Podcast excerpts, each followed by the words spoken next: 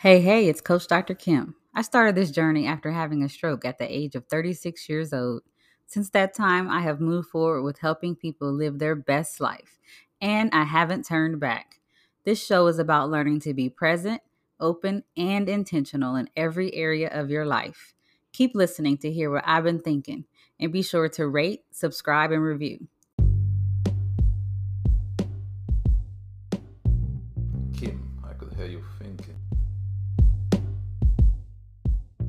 Last week on the show, we talked about working ourselves to the bone, having no boundaries, just doing anything and everything. But I thought about that. What if you don't know where your boundaries are? You draw the line in the sand and you realize, ooh, that's the wrong line. That's the wrong place. Gotta erase it, move it here, move it there. And that's okay. But what if we also stopped and reflected and asked some questions of ourselves so that we could discover what exactly do our boundaries look like? So that's what we want to do today. Let's begin. Of course, I did a little research on this before bringing it to you. And in that research, I found some consistency. Self awareness is paramount when setting boundaries. And one of the ways to identify boundaries is to think about what are your triggers. I'll give you an example.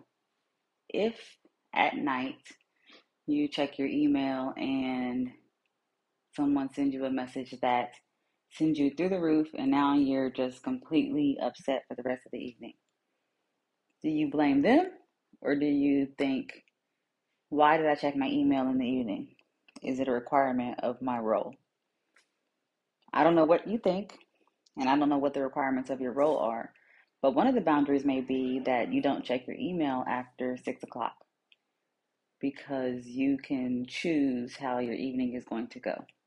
And if people expect you to check your email in the evening, even though it's not necessarily a job requirement, perhaps you can have a conversation with someone at work, or you can start to set those boundaries with your colleagues and coworkers and superiors that you won't be checking email after a certain time, or just stop doing it because it's not really required.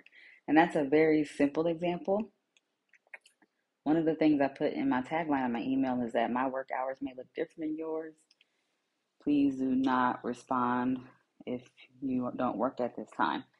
And I learned that from someone else and but it's become very useful because it took pressure off of people to feel like they had to work like I work.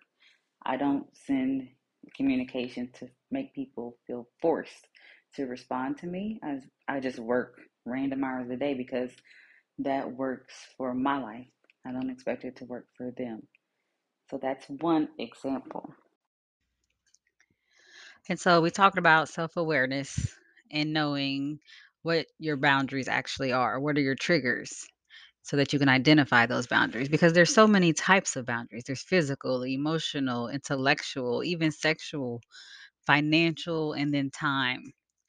And there's probably many more than that, but those are the ones that I came across. And not all your relationships require you to address all those different boundaries. Some, of course, they will not be relevant. And then in some of your relationships, all of them will be relevant. Either way, it is important that you know what your non negotiables are because you need to be able to feel safe. And when you feel safe, you're able to communicate, you're able to solve problems. If it is about um, workplace innovation and producing successful outcomes, all of those are related to having an environment in which you have healthy boundaries. Eh, so, again, self awareness is paramount. If you don't know what your boundaries are, you'll have a hard time communicating that to other people. So, please keep that in mind. I am sitting here talking about this, and now I'm thinking, well, why don't we have a tool for this? I'm sure one exists, but not from Coach Dr. Kim. And therefore, stay tuned for that because that is coming your way. I'm not going to just keep on um, hitting this over the head because I think you're getting it. You're getting the link between being open present and intentional and really reflecting on those things that you need to be mindful of, not to put all the work on you. However, if people don't know what's going through your head, if they don't know what you're feeling, and you're just assuming they know and you're expecting them to respect your boundaries because doesn't everybody have this as a boundary? Possibly not. Think about personal space. Some people love physical touch, they love to hug, some people don't. If you just expect people to know how you respond to those things, and then when they do the opposite of your expectation, you get upset that may just be a you thing. And we have to know that. If we do not tell people and we just expect them to pick up on our subtle signs or read our minds, then we may find ourselves in a situation that we do not want to be in and over and over again. So let us take back our power and use our voice and communicate what we need and I recognize there are some situations where we may not feel comfortable doing that. And that's something we can talk about on another day. But for today, let's focus on the areas where we do have control and the ability to voice our needs. And so that is what I have for you today. Be self aware, draw that line in the sand when you know where it should be. And if you don't get it in the perfect spot, erase it and draw it again. Just don't give up.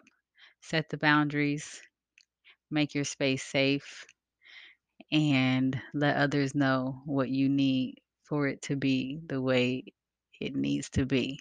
And that's what I've been thinking. Peace out.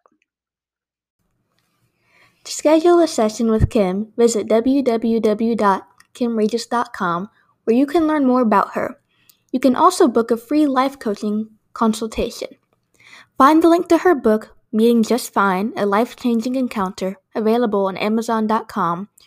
View her TED Style talk and download useful resources. Tune in next week for more I've Been Thinking, Kim's Coaching.